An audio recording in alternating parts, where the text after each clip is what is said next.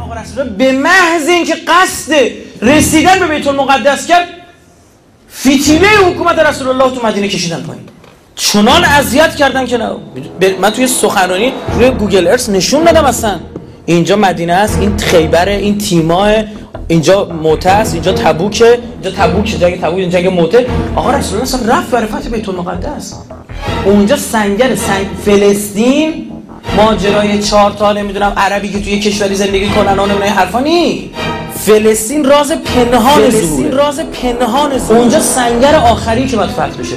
اونا هم فهمیدن منو تو رو درگیر کردن تو سوریه تو عراق. اونجا باید فتح بشه. اونا هم خوب می‌دونن. دعوا سر اونجاست. اون میگه قدس رو می‌گیرم و میگه قدس رو نمیدیم. پس دعوا سر اونجاست.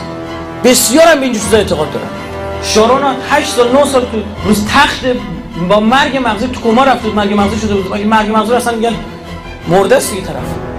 نگهش داشتن که شاید این بر... چرا؟ چون تو پیشگویی های این کابالیستا بودش که از نشانه های فروپاشی اسرائیل این که فردی به اسم شارون دارن اینا می‌بینن. و رئیس حکومته. بله این بود نگهش داشتیم جالب بدونید خود شارون با ن...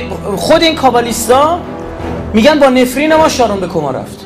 با نفرین ما تو اینترنت ابری که بلد بشه سرچ بکنین اصلا مقالاتش میاد. که این خاخامای ارتدوکسشون تو وسط اورشلیم وسط بیت المقدس نشستن دارن دعا می‌کنن که خدای این شارون رو بکش از ما بگید چرا این از نوار غزه عقب اومده. زمانی که از نوار غزه رو به خاطر مقاومت مجبور شد ترک بکنه گفتن این عقب نشینی کرد از ارز موعود بعد که رفت کما گفتن نکن این شارون همون شارون پیشگویی های ما باشه. حال نه حالا نگه میشه